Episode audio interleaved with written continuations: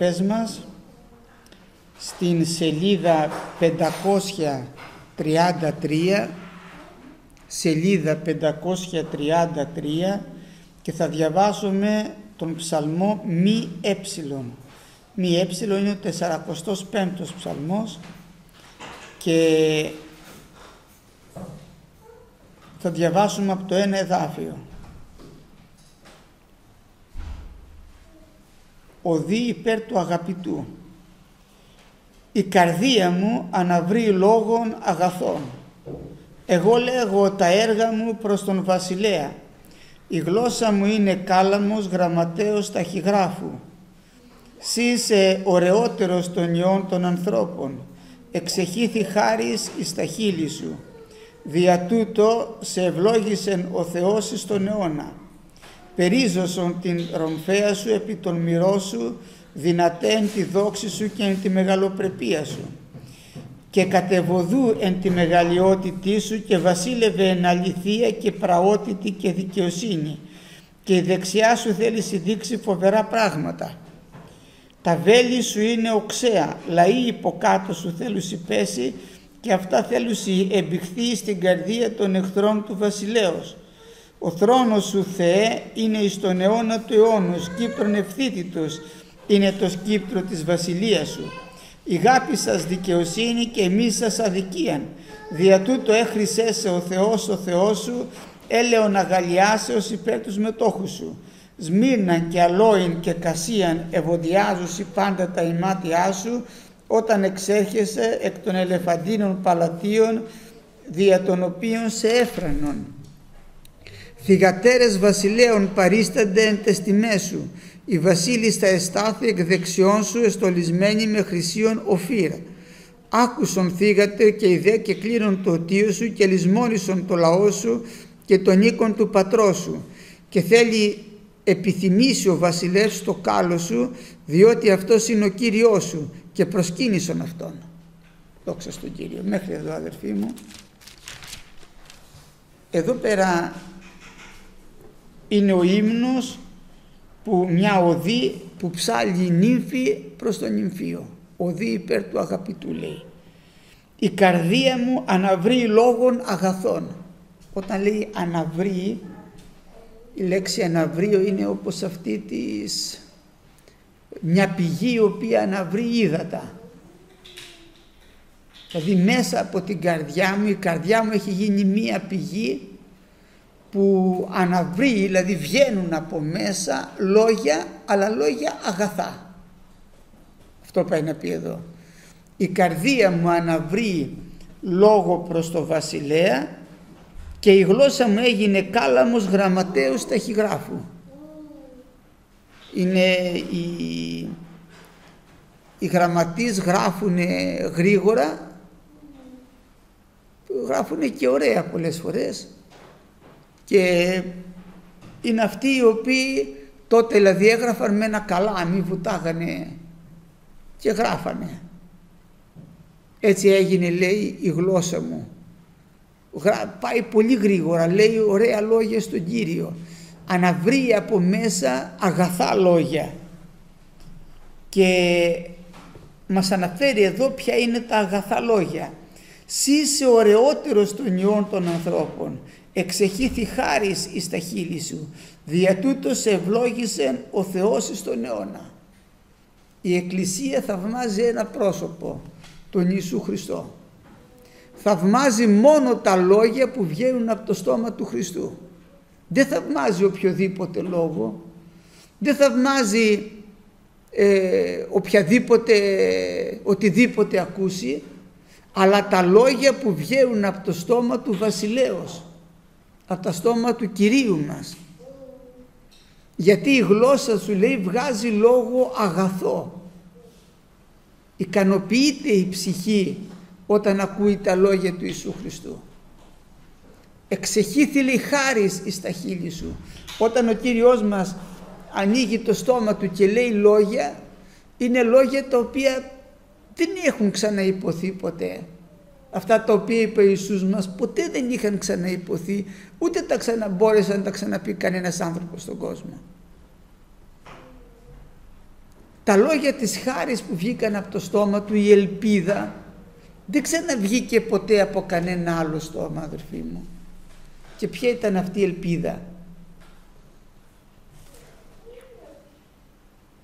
Η ελπίδα αδερφοί μου είναι ότι ο Χριστός μας είναι ο ίδιος.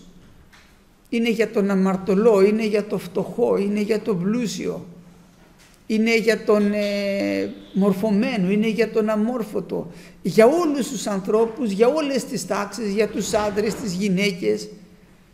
Η καρδιά του Κυρίου μας, γιατί μέσα από την καρδιά του βγαίνουν τα λόγια του, είναι λόγια αγάπης και λόγια ευλογίας. Έχουν χάρη τα λόγια του Κυρίου. Καμιά φορά πάμε να ακούσουμε ύμνους που τραγουδάνε οι άνθρωποι στον κόσμο. Και ακούμε τα τραγούδια του κόσμου, τι νόημα έχουν. Και ακούμε διάφορα νοήματα, ε, είτε ερωτικά άσματα είναι, είτε κοινωνικά, είτε έχουν κάποιο νόημα τα τραγούδια. Πολλά τραγούδια βέβαια τα οποία τραγουδάνε δεν ξέρουν τι λένε. Δηλαδή άλλη φορά ανακατεύουν το, Υπάρχουν τραγούδια που ανακατεύουν μέσα το Βούδα, το Γκούδα, τον Ιησού και τον Ιούδα. Ε, δεν έχουν νόημα αυτά τα τραγούδια. Τι ανακατέψει τον Ιησού με όλους τους υπόλοιπους; Τι σχέση έχει ο Ιησούς με αυτούς; Οι άνθρωποι, τα λόγια τα οποία λένε έχουν τους δικούς τους σκοπούς και έχουν και το δικό τους νόημα. Τα λόγια όμως που ψέλουν οι πιστοί, οι ύμνοι των πιστών, είναι άλλο πράγμα. Δεν έχουν καμία σχέση. Μιλάνε για την αιώνια ζωή.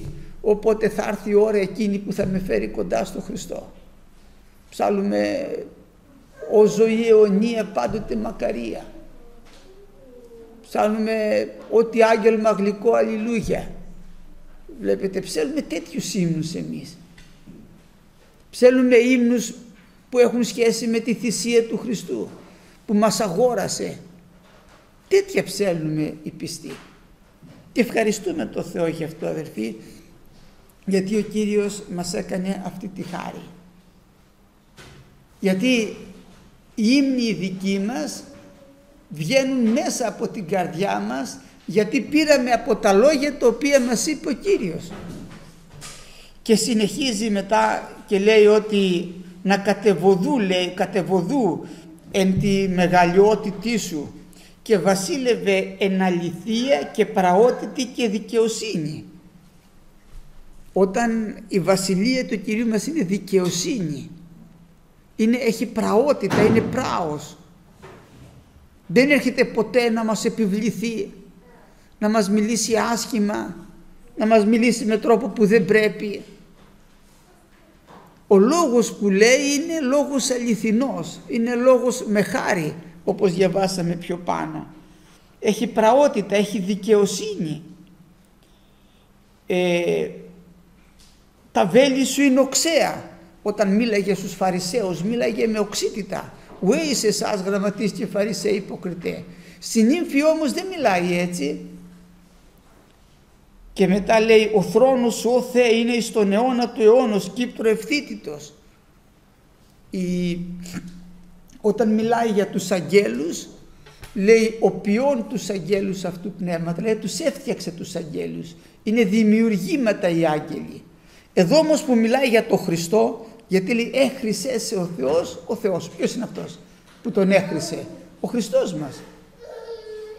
Έτσι είπε ο Πέτρος το λόγο του το λέει τον οποίο εξέβρεται ότι ο Θεός έχρισε τον Ιησού τον από Ναζαρέτ με πνευμάγιο και σοφία. Έτσι δεν είπε στο κήρυγμα του Πέτρος.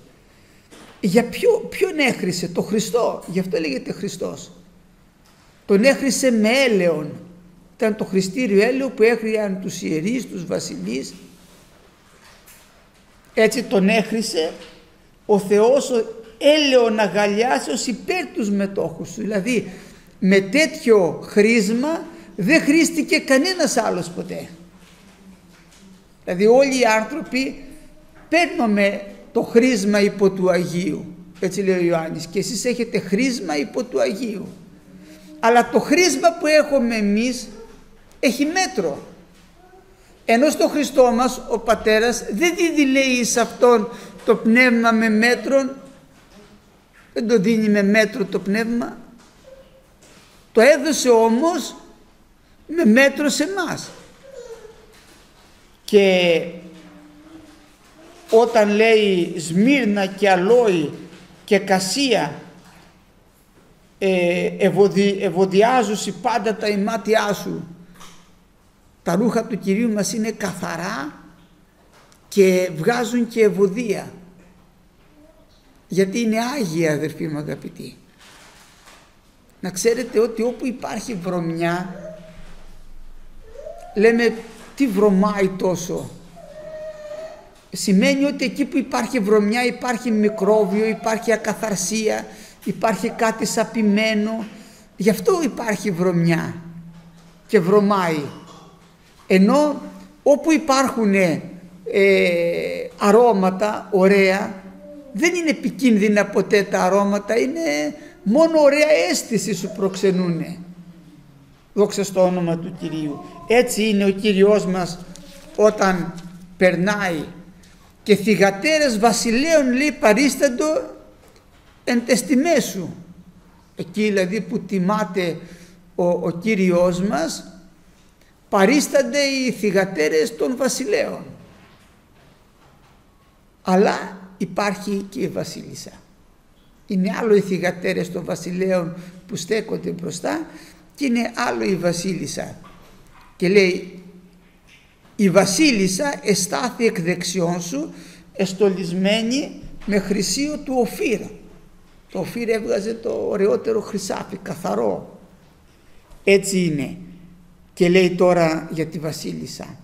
Άκουσον θύγατερ και ιδέ και κλείνον το οτίο σου και λησμόνισον το λαό σου και τον οίκον του πατρός σου και θέλει επιθυμήσει ο βασιλεύς το κάλο σου διότι αυτός είναι ο Κύριός σου και προσκύνησον αυτόν.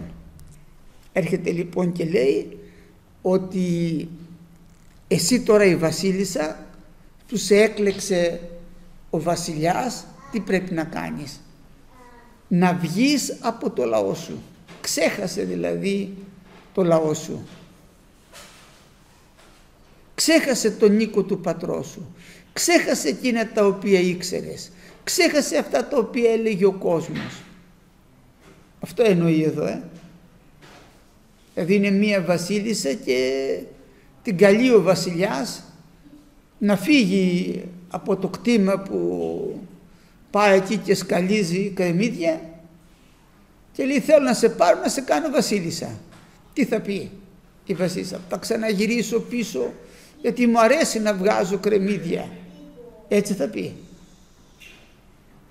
δεν μπορεί να μείνει και στα κρεμμύδια και με το βασιλιά; Θα πρέπει να πάει κοντά στο βασιλιά. Ο άλλος είναι, έχει στο καφενείο και έχει μάθει με τους φίλους του να παίζει χαρτιά. Να παίζει τάβλη, να παίζει διάφορα. Τι μπορεί να, να είσαι στο... Λέει, δεν θέλω να αφήσω αυτή την παρέα την οποία έχω.